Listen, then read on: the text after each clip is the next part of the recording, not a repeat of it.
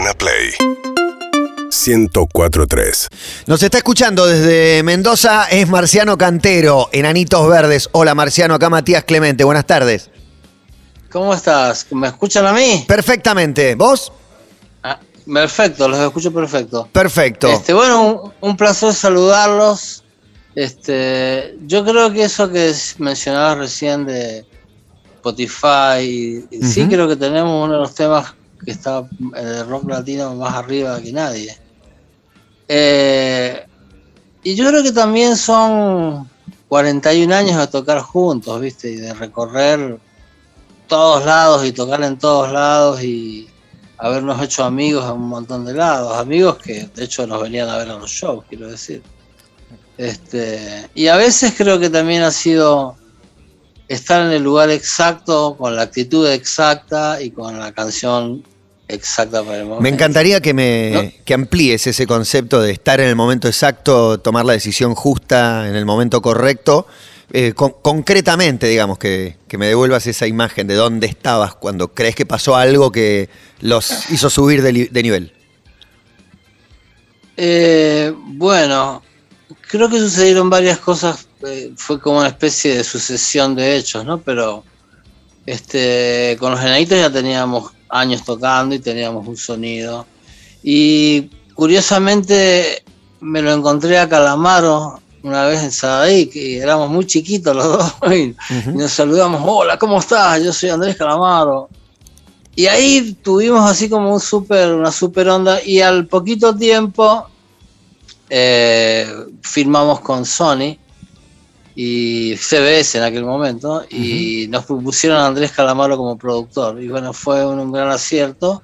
Creo que Andrés supo lograr, ¿cómo te diré? Eh, como él decía, sonar como si fuéramos una banda de garaje, que sonara natural, que no sonara así al estilo Durán Durán, digamos, ¿no? O sea, este, como una banda de garaje. Y bueno, fue, este, eso fue un, un- un hecho fortuito, pero muy feliz.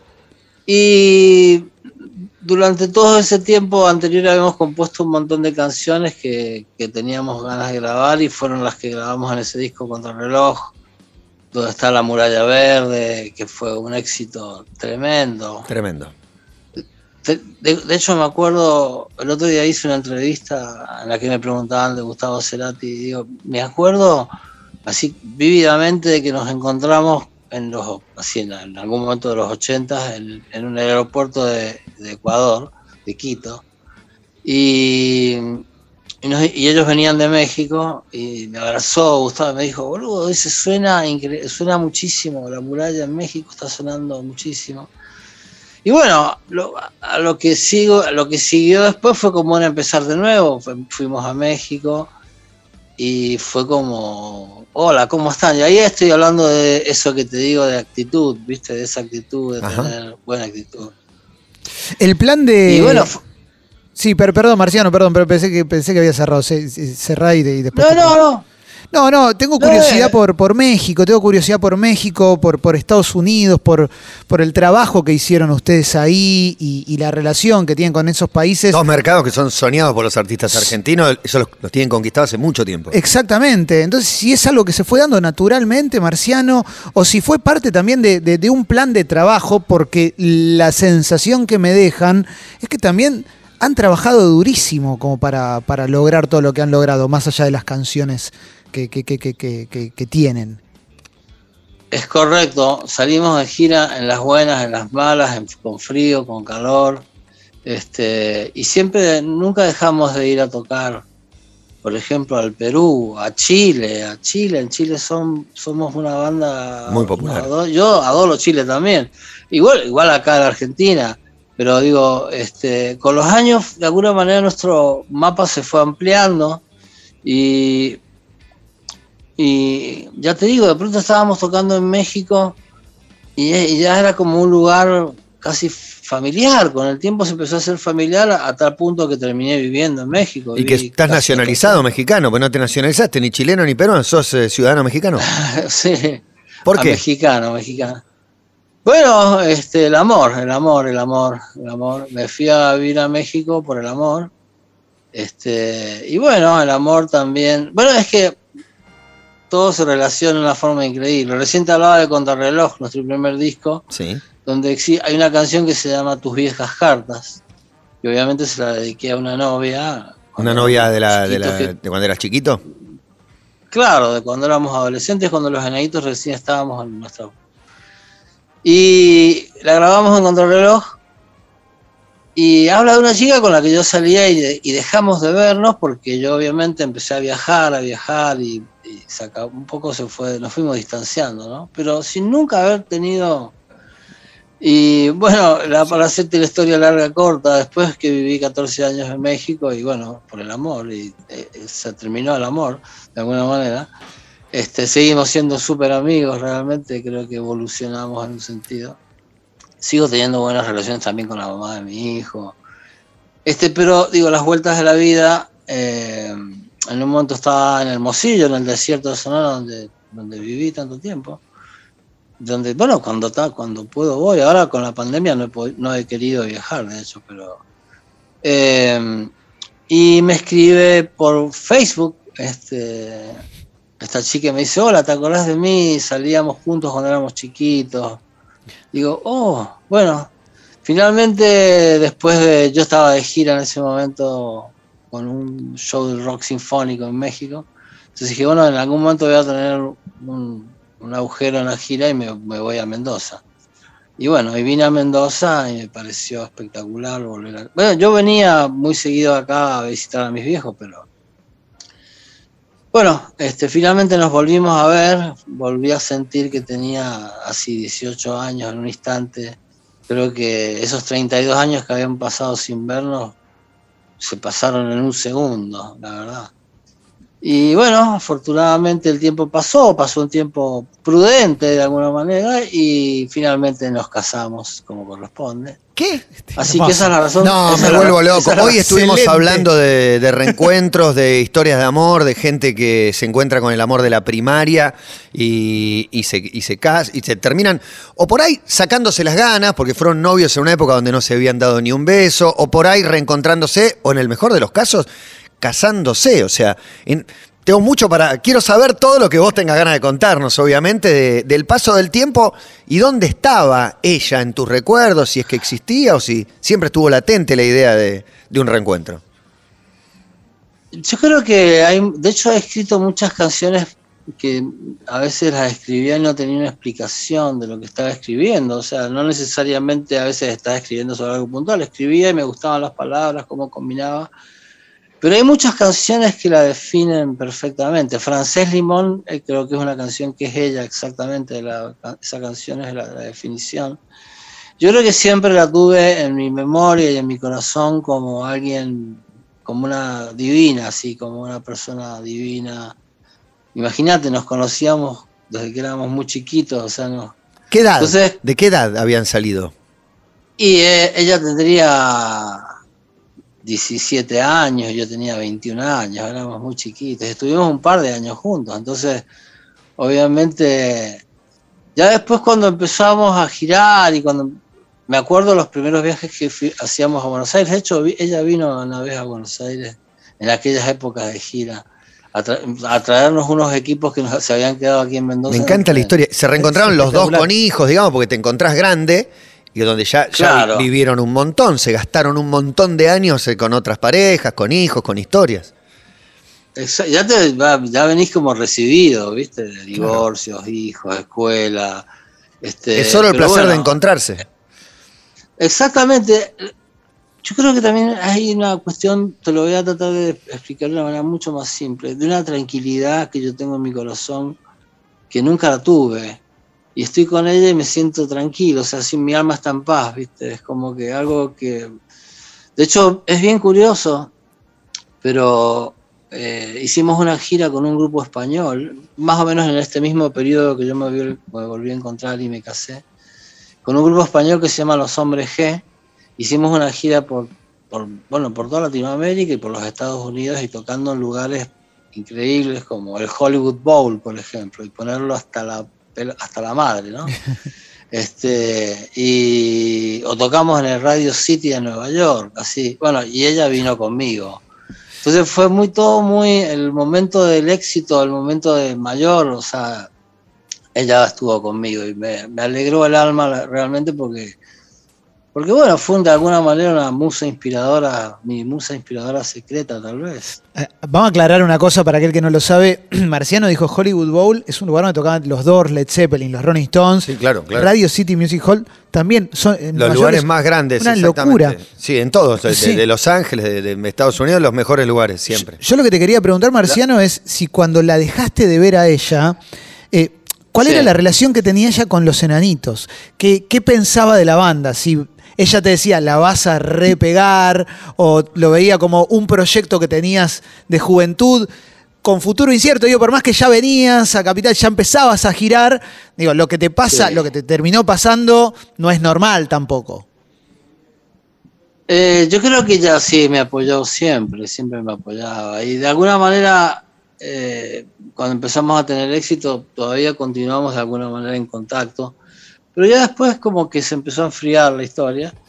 Pero yo no tuve la posibilidad de volver a verla nunca más. De hecho, la volví a ver 32 años después y para mí, a mi parecer, estaba igualita, idéntica. O sea, está igual, hija de puta.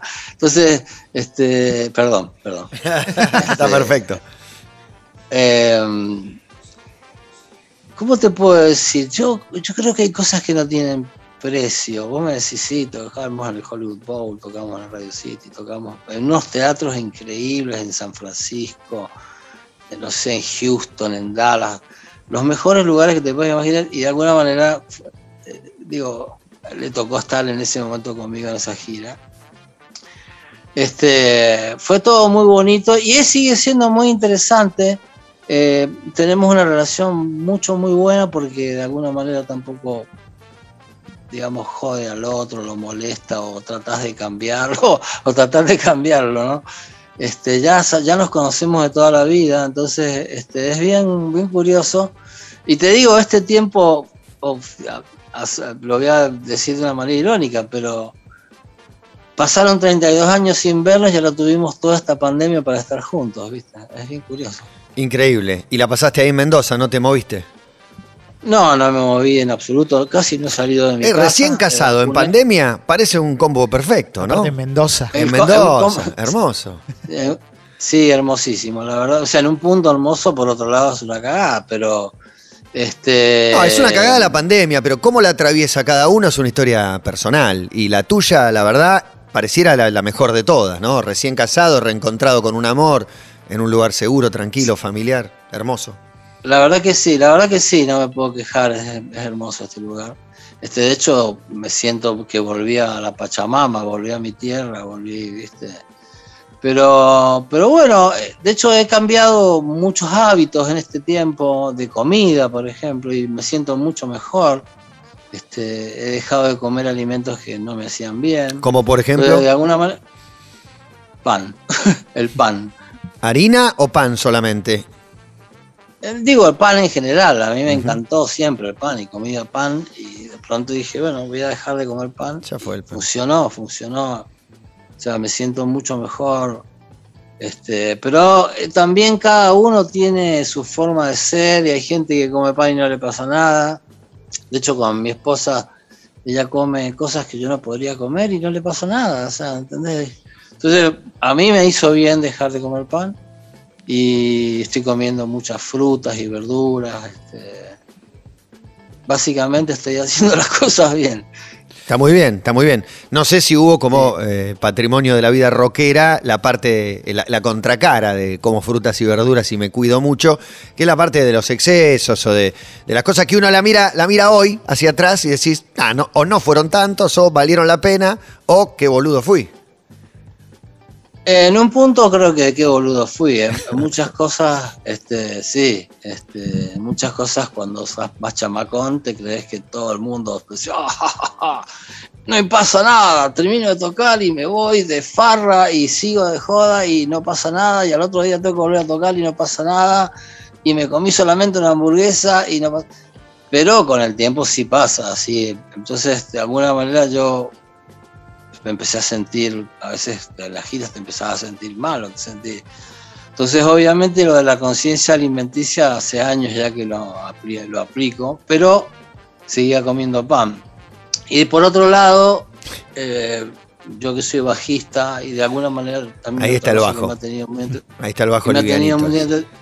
Este es el bajo livianito, este que de tantos años de tocar, obviamente me, el hombro me pidió por favor y de hecho me dio una tendinitis y estuve casi un año y medio sin poder tocar. Y eso fue así, un exceso, no ejercitarse lo suficiente. Este, así que bueno, ahora estoy un poco mucho mejor que hace 15 años, sin duda, me siento físicamente Mira, a los Estupendo, 60, hago ¿quién hubiera dicho? Recién casado, sintiéndose mejor físicamente, Pero- mentalmente. Pero, lo- pero yo lo que escucho, digo, sin conocerte, Marciano, escucho una persona que está como recontra en paz, ¿viste? Como, como, de- como virás para atrás y te encontrás con un camino recorrido que está re bueno. Y un poco te quiero preguntar por, por lo que está pasando con las nuevas generaciones. Eh, yo lo que, lo que noto, y lo hemos hablado con, con diferentes músicos, es que las nuevas camadas tienen una mirada de reivindicación por el rock nacional de los 80. De Por los- las canciones. Sí, por las canciones, por hacer canciones lindas. Y me gustaría preguntarte, ¿cómo te llevas con las nuevas generaciones? Y también hacer un poco hincapié en lo que pasó con J Balvin y Bad Bunny. Que, que te convocaron para una canción, que son de un género completamente diferente, pero a la vez son los artistas más populares que hay en el mundo hoy. Eh, Sí, es bien curioso, pero en realidad me llamaron por una canción, para terminar una canción, me llamaron como compositor de canciones en realidad. Y fue muy, la verdad nunca he tenido ningún contacto con el reggaetón, para nada, no es un género que digamos me encanta, pero sí sé reconocer cuando una canción es una buena canción. Las vistas de reggaetón, las vistas de rock and roll, o sea, una buena canción es una buena canción la que tocas en el asado con la guitarra criolla, ¿entendés? Que todo el mundo se la sabe. Entonces, este, de hecho, un amigo me decía el otro día que viene así a, doc- a las, a las canciones que uno canta en los asados, y me decía, el lamento boliviano de los enanitos en toda América es el Hotel California de los Eagles. Las canciones que todo el mundo toca, ¿viste? Total, Este, total. Entonces, Amigos, este, ¿no? me- amigos también, ami- amigos le he tocado en cantidades de, de- de fiestas de fin de año de mi hijo cuando terminaba el colegio y cantaba con todo el coro de niños, que fue una cosa espectacular. Siempre, siempre fue espectacular. Este, pero me fui al carajo, ¿de qué estábamos hablando? Ah, las nuevas generaciones. Sí, no, de Balvin. Ah, ok, ok, ok, ok. Entonces, este, me llama por tel- me llama por teléfono mi manager y me dice, mirá, me están llamando de las oficinas centrales de Universal y están quieren tu teléfono. Digo, no, dáselo, no pasa nada, es Universal, o sea. Y a los cinco minutos me llamaron por video este, J Balvin y Bad Bunny. Y los dos estaban paraditos ahí y me dijeron, Maestro Marciano, muchas gracias por hacernos felices en la adolescencia. Siempre se lo vamos a estar en deuda. Digo, bueno, qué manera de empezar.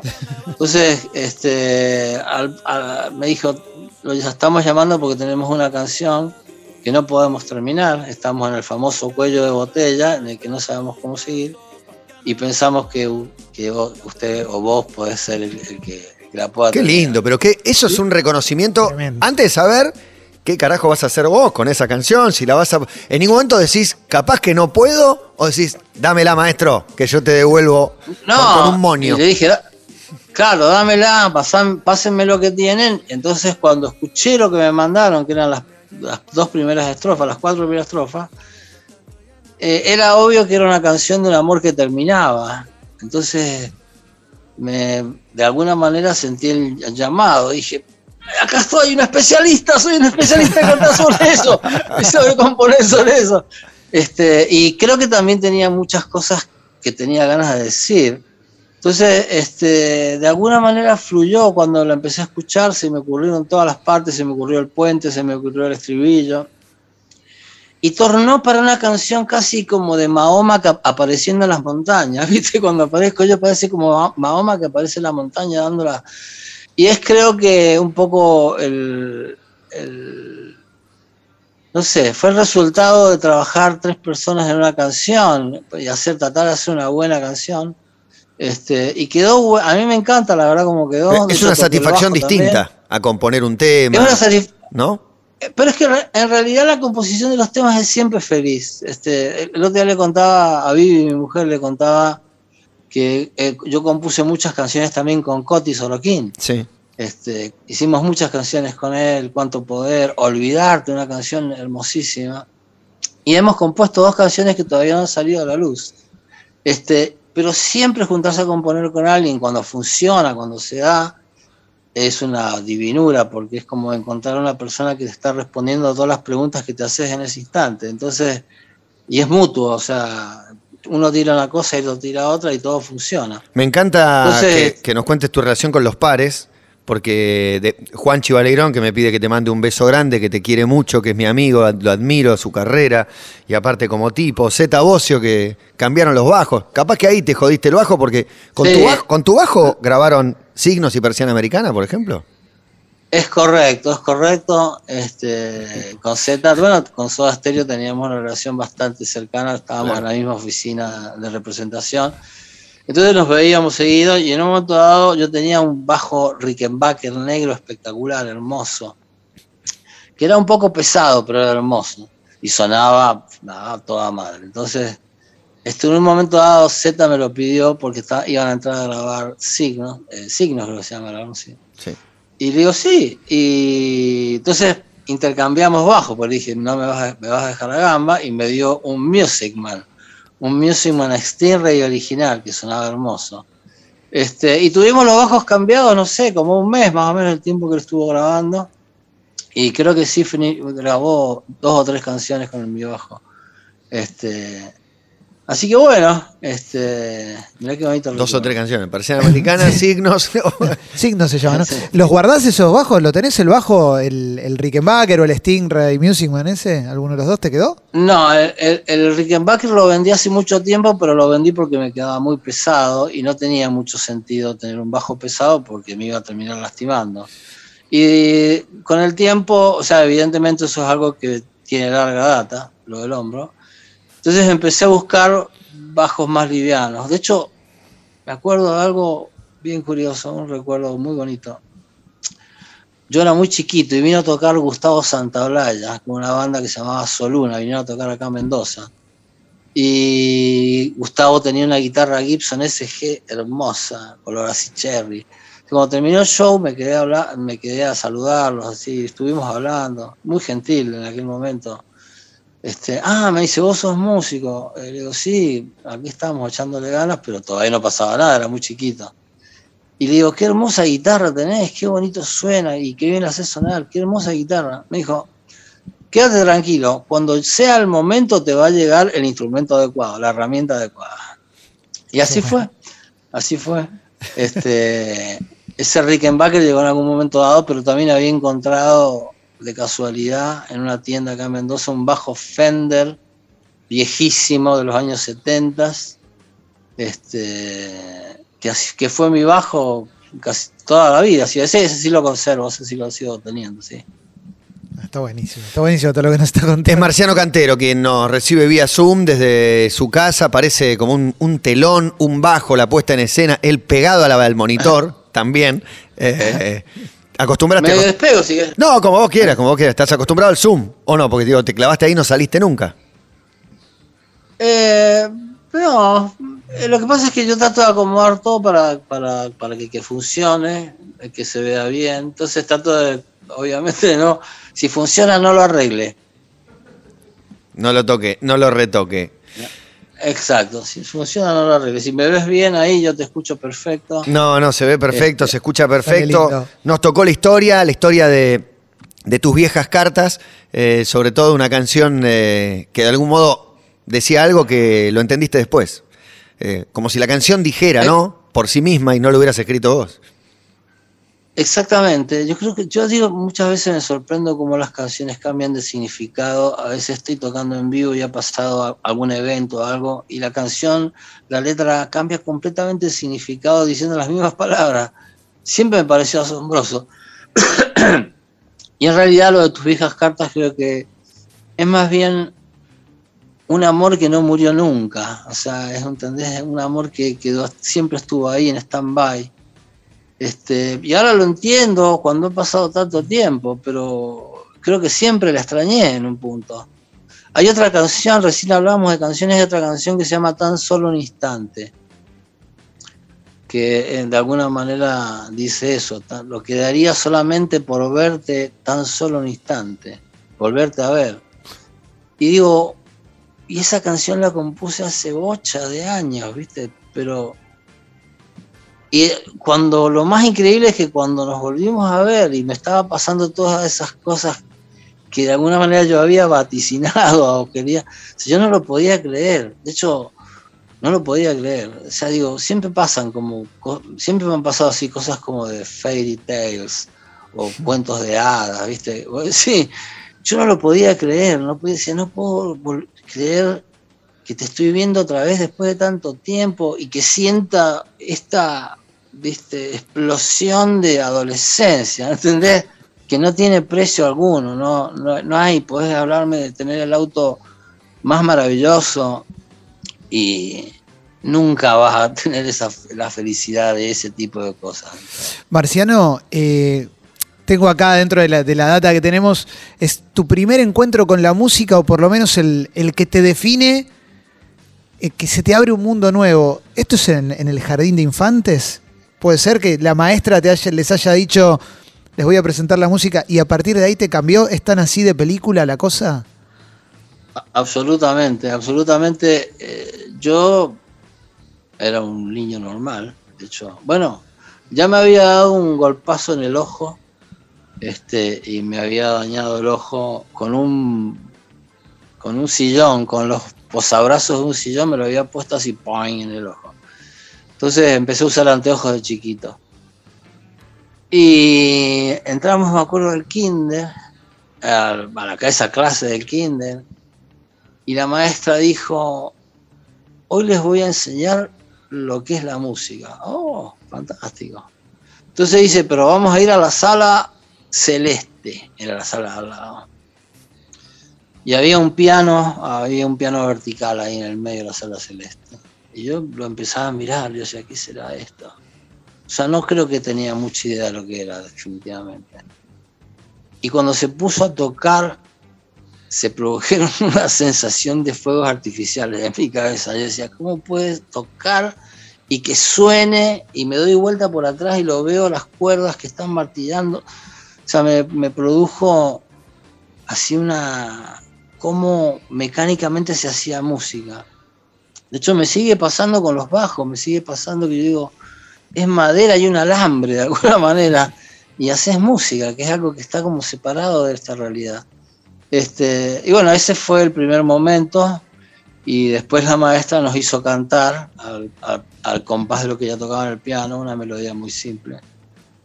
Y yo creo que a la segunda vuelta ya empecé a hacer armonía, y la maestra lo escuchó y para mí se me, se me hizo lo más natural del mundo, hacer armonías, hacer terceras o quintas, qué sé yo. Entonces la maestra se quedó, cuando terminó la clase, mi mamá me fue a buscar y le dijo, yo creo que su hijo tiene unas condiciones para la música asombrosa, hizo cosas que nunca jamás le pedí. Y sí, de alguna manera ese fue mi primer así este, cachetazo de realidad musical y el siguiente, así que la siguiente revelación brutal fue despertarme una mañana. Este, yo tengo un hermano mayor, que afortunadamente ahora lo veo muy seguido. Este, tengo un hermano mayor y él un día vino, él era mayor, entonces tenía contacto con música que yo no, sabía, no conocía y trajo el disco Hey Jude de los Beatles y puso la canción Hey Jude mientras yo me, desperté escuchando esa canción. Y no sé, ahí supe que quería dedicarme a esto de alguna manera u otra, o sea, fue algo muy así revelador. Y la canción hasta el día de hoy me sigue, cada vez que la escucho me sigue provocando la misma emoción, la misma cosa de sensibilizarme. Es Marciano Cantero el que nos cuenta todo esto desde Mendoza. Es un placer hablar con vos, eh, Marciano. Eh, la verdad, un gusto, un gusto enorme. Eh, abrazos, felicitaciones por, por todo. Encontrar el amor, sentirse pleno, estar tan, tan a gusto con lo que te está pasando en un momento tan particular y tan especial. Lo único, si ves un ovni, avisanos, ¿eh? ¿Viste alguna vez un ovni? Eh, absolutamente, sí. Acá en Mendoza vi un, un ovni cuando era chiquito. Este, estábamos en la plaza y era No, ta- man. o sea, en ese momento eran las 11 de la noche y este- y veíamos, digo, ¿qué es esa luz que va cambiando de lugar así en la forma? Y después pasó algo bien curioso en Guadalajara, México. Estábamos haciendo una conferencia de prensa, o sea, y- pero en lugar de hacer una conferencia de prensa venían los periodistas de A1. Entonces atendíamos los periodistas y le presentábamos el disco nuevo. Terminamos la última entrevista, se fue el fotógrafo, se fue el fotógrafo y había quedado los dos periodistas del diario, los enanos, y me acuerdo que el batero dice, ¿qué es eso que está? Estábamos en una terraza de un hotel, así era todo muy nice. Dice, ¿qué es eso que está ahí? Y había una esfera que estaba entre dos edificios, digamos, o sea, a unas cinco cuadras donde estábamos, que se veía perfecto y giraba. Y nos quedamos todos así, as- mirando sin. no podíamos creerlo, y los periodistas también no lo podían creer. Y estábamos todos mirando y de pronto desapareció. Toma, Excelente. Y bueno, esos, son esos, esos grandes misterios, ¿viste? toma, Excelente. toma. Llama Enanitos Verdes, la banda, él llama Marciano. ¿Tu mujer te dice Marciano o te dice Horacio? Eh, no, me dice. Mi amor. Me dice. Me, claro, me dice amor. Cuchi, cuchi, cuchi. Claro, claro. Sí. ¿Alguien te dice No, Horacio? no. Mi mamá me decía Horacio, a veces. Mi mamá me decía Horacio. Hora, me decía, hora, hora. Pero. Órale. Sí, órale, órale, cabrón. Este. Pero. Sí, Marci también me dicen Marci. Marci, sí. Impresionante. Bueno, Marci, un gran abrazo. Gracias por este ratito.